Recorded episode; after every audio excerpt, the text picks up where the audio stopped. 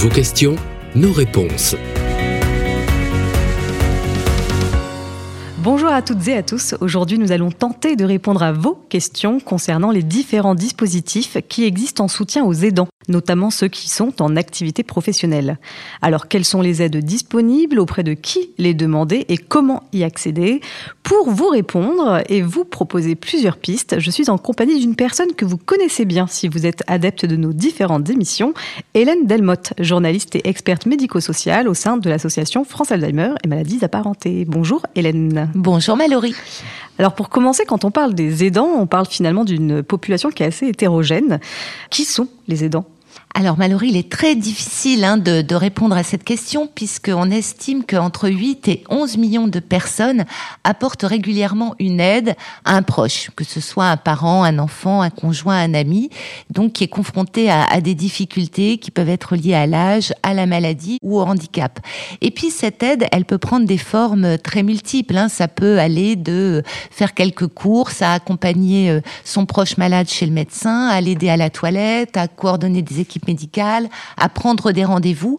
Donc on a vraiment des profils très très euh, différents hein, chez, chez les proches aidants et on estime qu'environ 60% d'entre eux exercent une activité professionnelle en parallèle, donc ce qui est beaucoup. Et alors justement, est-ce qu'il y a un statut juridique euh, de l'aidant? Est-ce qu'il y a une définition juridique? Alors il y a effectivement une définition juridique hein, qui a été euh, introduite par la loi de décembre 2015 qui est relative à l'adaptation de la société au vieillissement et donc qui a introduit un article donc euh, dans le code de l'action sociale et, des familles qui définit donc le proche aidant donc euh, est considéré comme proche aidant d'une personne âgée, son conjoint, le partenaire avec qui elle a conclu un pacte civil de solidarité ou son concubin, un parent ou un allié qui sont définis comme aidants familiaux ou même une personne qui réside avec elle ou qui entretient avec elle des liens étroits et stables, qui lui vient en aide de manière régulière et fréquente à titre non professionnel.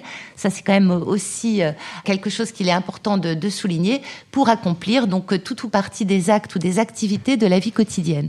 Donc, on le voit, c'est euh, la, la, définition, elle est volontairement large et elle n'inclut pas que les membres de la famille. Elle associe également les amis ou les, ou les voisins, les proches, mmh. tout à fait. D'accord. Et alors, pour accéder à certains dispositifs euh, d'aide, puisque c'est euh, notre sujet principal aujourd'hui, est-ce que la définition de ce statut peut varier? Pour faire reconnaître ces droits des dents, en général, est-ce qu'on peut avoir besoin de prouver certains éléments? Et si oui, lesquels? Oui, alors notamment, hein, puisque je pense qu'on en parlera un petit peu plus tard, mais comme le congé de proche aidant, euh, l'employeur peut demander une déclaration hein, sur l'honneur de la part du salarié, donc euh, qui va préciser quel est le lien avec la personne qui est aidée.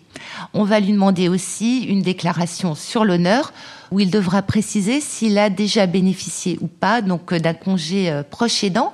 Et puis un troisième élément qu'il est important de mentionner, c'est une copie de la décision donc euh, qui va justifier, par exemple, que le proche en situation de handicap a un handicap d'au moins 80% ou que la personne âgée qui est en difficulté bénéficie de l'allocation personnalisée d'autonomie. Donc ce qui va donner des renseignements donc sur l'état de la personne aidée, mais bien évidemment en aucun cas, il ne sera question de divulguer des informations médicales qui sont euh, protégées par, euh, par le secret professionnel. Heureusement. Oui, tout à fait. Bien, merci beaucoup déjà pour ces premières définitions. Ça nous aide à mieux euh, comprendre le sujet d'aujourd'hui. Alors, on va essayer avec vous de récapituler les types d'aides disponibles pour les aidants, alors plus particulièrement ceux qui sont en activité professionnelle. Mais bien sûr, certaines aides que vous allez mentionner sont également disponibles pour ceux qui ne sont plus en activité professionnelle L'idée étant de pouvoir donner à nos auditrices et à nos auditeurs différentes pistes d'aide qui concernent aussi bien l'aménagement du temps de travail que les aides financières, physiques et psychologiques, afin de leur présenter un éventail de pistes. Pour commencer, on est sur une série euh, d'épisodes euh, consacrés euh, aux aidants qui sont en situation d'activité professionnelle. Du coup, je vais commencer par là. Quelles sont les aides disponibles au sein de l'entreprise, ou en tout cas qui sont liées à l'activité professionnelle de l'aidant? Et peut-être pour commencer, est-ce que vous pourriez nous parler du congé de proche aidant? Vous venez un petit peu déjà de nous en parler. Est-ce que vous pourriez nous en dire plus? Oui, bien sûr. Alors, le congé de proche aidant, il peut être pris hein, par tout salarié qui travaille dans dans le secteur ou privé ou, public. Donc, il peut demander ce congé à n'importe quel moment de la carrière professionnelle et le congé, il a une durée maximale de trois mois, sachant que dans certaines entreprises qui sont plus particulièrement sensibilisées au, au sujet, ce congé peut être d'une durée plus importante. Il est important de noter donc ces trois mois, mais on peut le fractionner. Il peut être pris par demi-journée et ce congé proche aidant donc peut aussi être renouvelé, mais attention, il ne peut pas dépasser une année donc sur l'ensemble de la carrière. Euh, ce qu'il est important de noter, c'est que l'employeur ne peut pas le refuser à la condition que le salarié fasse la demande un mois avant. Alors bien sûr, hein, parce que c'est pas toujours évident de prévoir euh, un mois avant qu'on va avoir besoin de, temps pour s'occuper de son proche. Donc il y a des situations qui sont prévues, euh, par exemple dans des cas de santé euh, qui deviennent préoccupants parce qu'il y a une dégradation un petit peu brutale. Donc là, il suffira juste de produire un certificat un médical auprès de son employeur. Un autre cas d'urgence, par exemple, si le proche est hébergé en EHPAD, une maison de retraite, et que l'établissement ne peut plus le prendre en charge, on considère que là aussi, c'est un cas d'urgence. Et de la même manière, on peut produire donc euh, une attestation euh, à l'employeur. Alors pendant ce congé, la rémunération n'est pas versée. L'employeur ne verse pas euh, le salaire, sauf là encore si elle est sensibilisée et certaines entreprises le, le prévoient.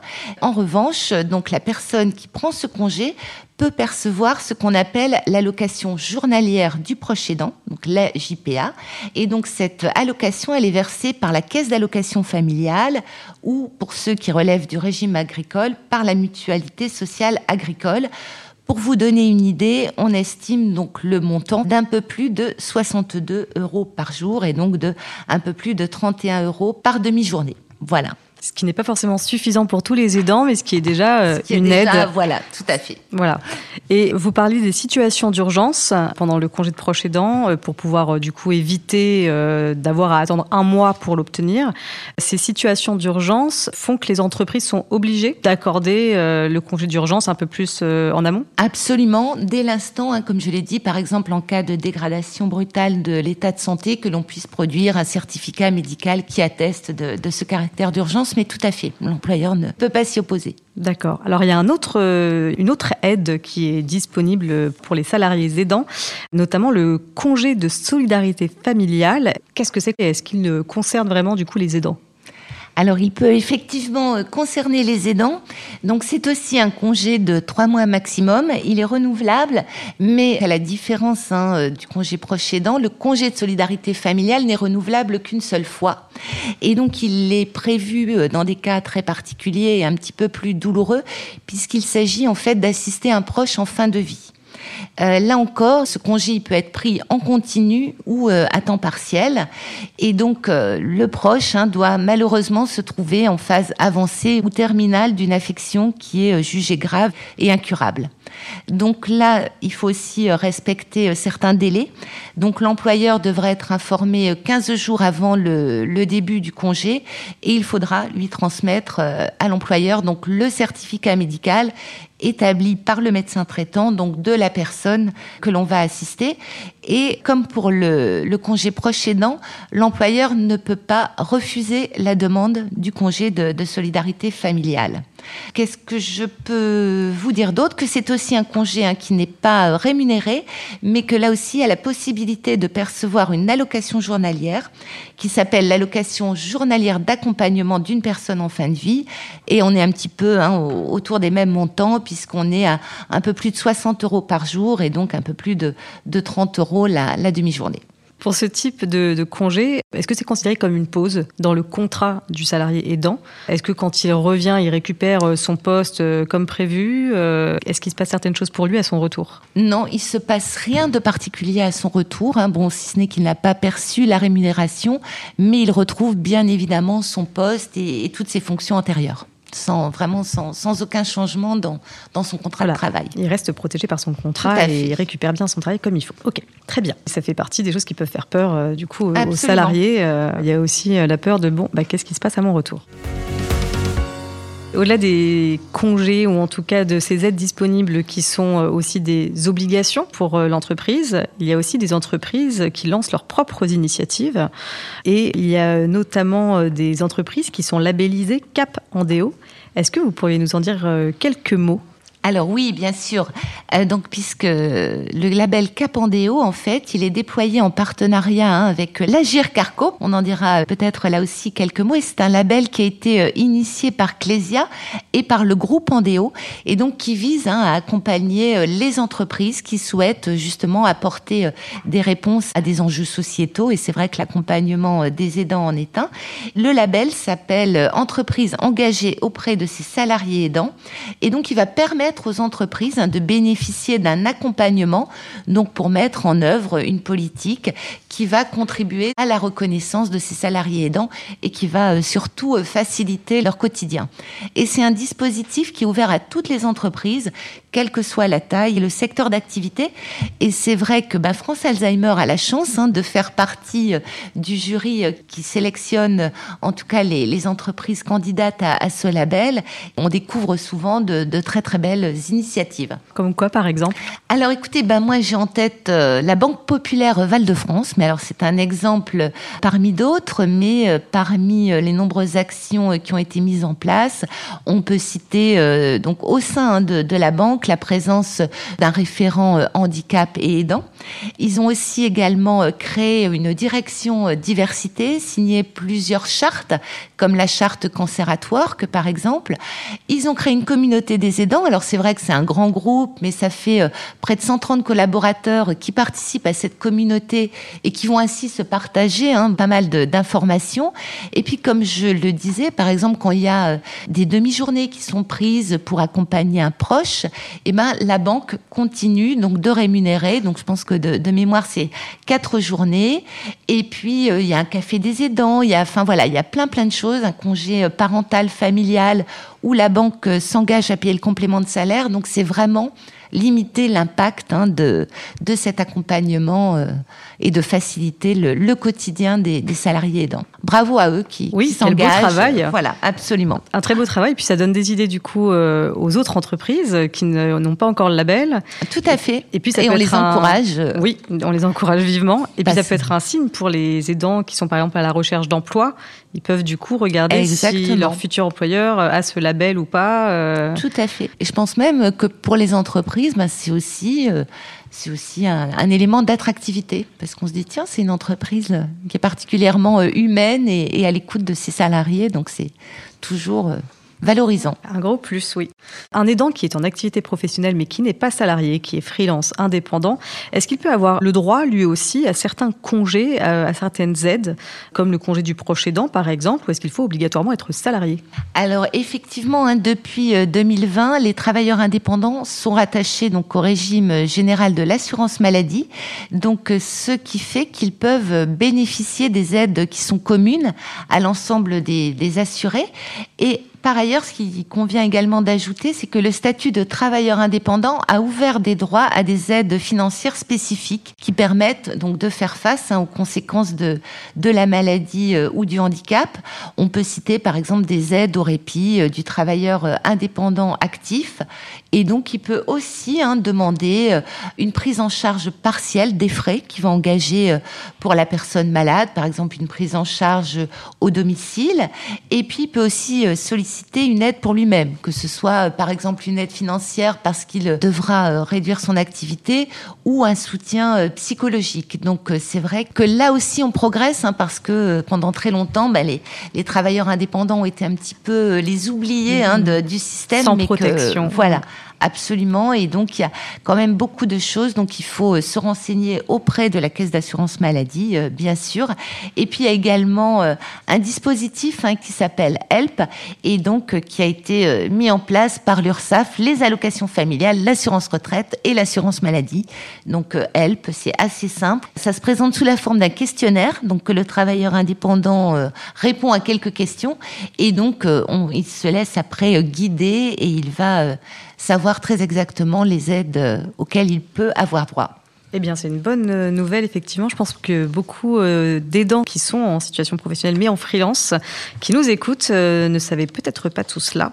C'est ce à quoi sert cette émission. Donc voilà, j'espère que ceux qui nous écoutent, tout cela va, vous aider. on continue. Il y a, quand on est pris par sa mission d'aidant, avec tous les bouleversements que ça amène, on peut au bout d'un moment ne plus savoir à quelle porte toquer.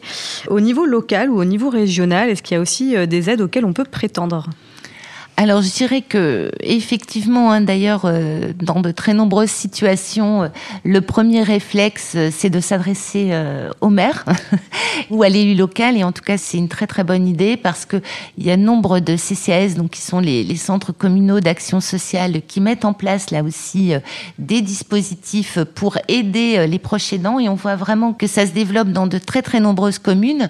Faut vraiment pas hésiter à s'adresser au CCAS ou à la ville. Hein, donc vraiment en proximité pour avoir donc des informations déjà, ce qui est extrêmement important, pour être orienté dans ces démarches, voire pour euh, directement accéder aux droits, donc avec des travailleurs sociaux qui vont pouvoir euh, aider à remplir des dossiers qui sont parfois euh, un petit peu complexes.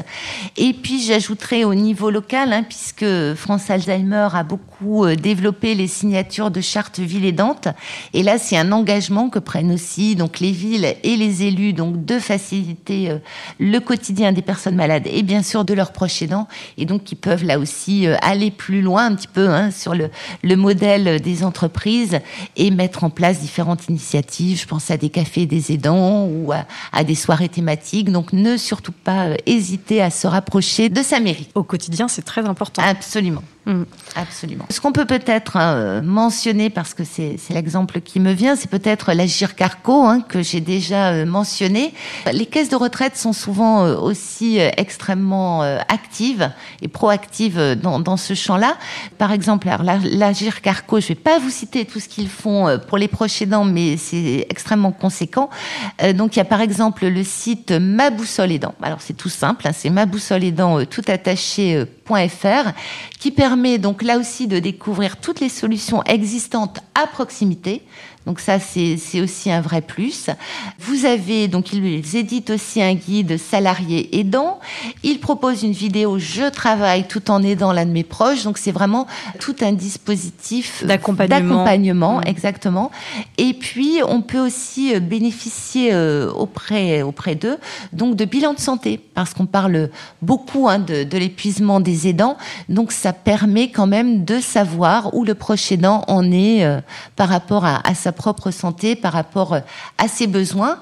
Et puis enfin, pour terminer, il y a aussi des solutions qui sont euh, proposées pour les personnes euh, accompagnées elles-mêmes, c'est-à-dire et qui vont euh, bien sûr soulager les dents, que ce soit l'organisation de sortie ou que ce soit des aides à domicile qui vont être ponctuelles ou un diagnostic pour aménager, aménager la son habitat et mmh. ajuster la situation. Tout à fait. Donc là aussi, penser caisse de retraite. Ça fait beaucoup d'acteurs, mais ça fait aussi beaucoup d'aides. Mmh.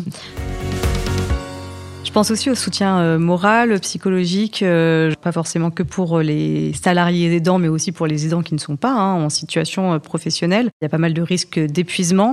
Il y a quelque chose qui s'appelle le droit au répit. De quoi s'agit-il? Alors le droit au répit, hein, effectivement, ça a été reconnu par la loi de 2015 dont je parlais tout à l'heure, donc qui est relative à l'adaptation de la société au vieillissement. Et donc c'est précisément pour permettre aux proches aidants hein, de, de prendre des temps de repos ou de dégager un peu de temps pour eux.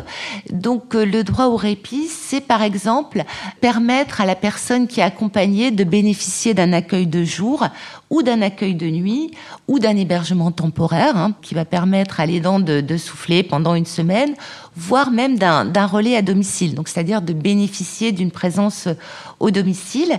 Et donc il est possible de bénéficier donc de ce droit au répit, donc dans le cadre de l'APA, donc de l'allocation personnalisée euh, d'autonomie, et donc dans la limite de 540 euros donc par an pour financer ces aides au répit. Alors c'est une somme qui est pas énorme, mais là aussi c'est une reconnaissance et on va dire que, que c'est un début. Aucune aide n'est négligeable en tout cas. Absolument. Mm.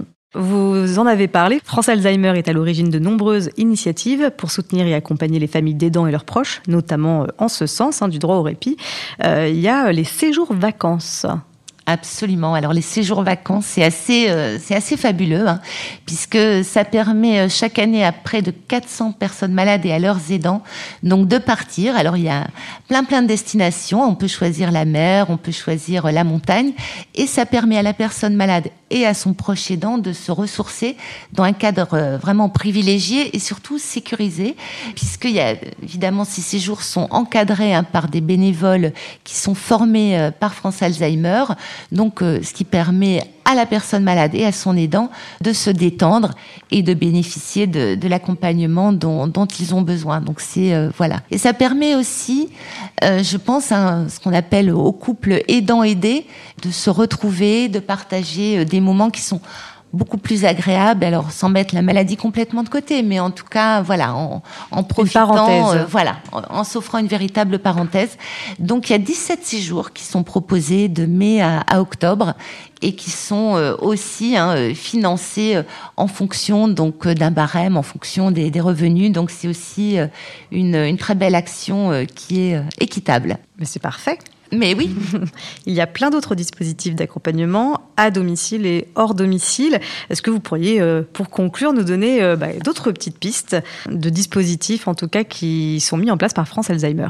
Oui, alors avec plaisir. Alors il y en a beaucoup, beaucoup. Hein. donc ce, que je, peux conseiller à, nos auditeurs, c'est vraiment d'aller sur le site de, France Alzheimer et pour prendre connaissance de, toute l'offre. Mais euh, parmi les actions les plus importantes, sans hiérarchie, on peut bien évidemment euh, citer euh, les groupes de parole hein, qui permettent euh, donc aux, proches aidants donc d'échanger entre eux et puis de laisser parfois un peu de des moments difficiles, voilà, de, les partager, d'essayer de, de trouver des solutions. Il y a bien évidemment le soutien psychologique avec donc l'aide d'un psychologue. J'aurais peut-être dû commencer par là, mais la formation des aidants qui est également essentielle hein, pour là aussi mieux appréhender la vie donc et, le quotidien avec euh, la personne malade. Et puis, pour retrouver un petit peu, euh, voilà, de l'esprit des séjours euh, vacances, je pourrais aussi vous parler des sorties culturelles. Donc là aussi, qui sont adaptées, qui sont encadrées par des bénévoles et voilà, qui permettent là aussi de s'offrir des, petites parenthèses et, et, de retrouver des moments un peu plus joyeux justement ensemble. Mm. Les cafés mémoire, bien entendu, hein, qui permettent là aussi de, de se retrouver euh, et d'échanger. Certains itinérants en plus. Absolument, de plus en plus. Des actions euh, de convivialité pour là aussi euh, développer. Alors ça peut être, ça peut être du jardinage, ça peut être de la musique, mais là aussi pour préserver quand même des, loisirs tout en étant accompagné. Et puis aussi le dispositif hein, de, halte relais qui va justement permettre aux, aidants de bénéficier d'un peu de répit. Bien, merci beaucoup. C'est alors c'est une liste non exhaustive, hein, bien, sûr, mais c'est déjà beaucoup. Ça donne déjà de ça donne de, l'espoir déjà, et c'est plein de solutions euh, différentes euh, qui peuvent être adaptées à chacune et à chacun en fonction euh, du quotidien. merci beaucoup, Hélène, de nous avoir donné ces nombreuses pistes. Merci, Mallory. Eh bien, merci à vous aussi qui nous avez écoutés. J'imagine qu'Hélène a pu répondre à vos questions. En tout cas, vous avez là beaucoup de pistes. N'hésitez pas euh, à nous écrire, euh, bien entendu, pour nous poser toutes vos questions. On se fera un plaisir d'y répondre. Et concernant euh, ce sujet des aidants en situation professionnelle, nous avons réalisé toute une série d'épisodes sur ce sujet. Je vous invite donc à écouter nos autres émissions. Merci à tous et à très bientôt. Si vous aussi vous avez des questions, des interrogations concernant la maladie, n'hésitez pas à nous en faire part au 09 72 19 04 23.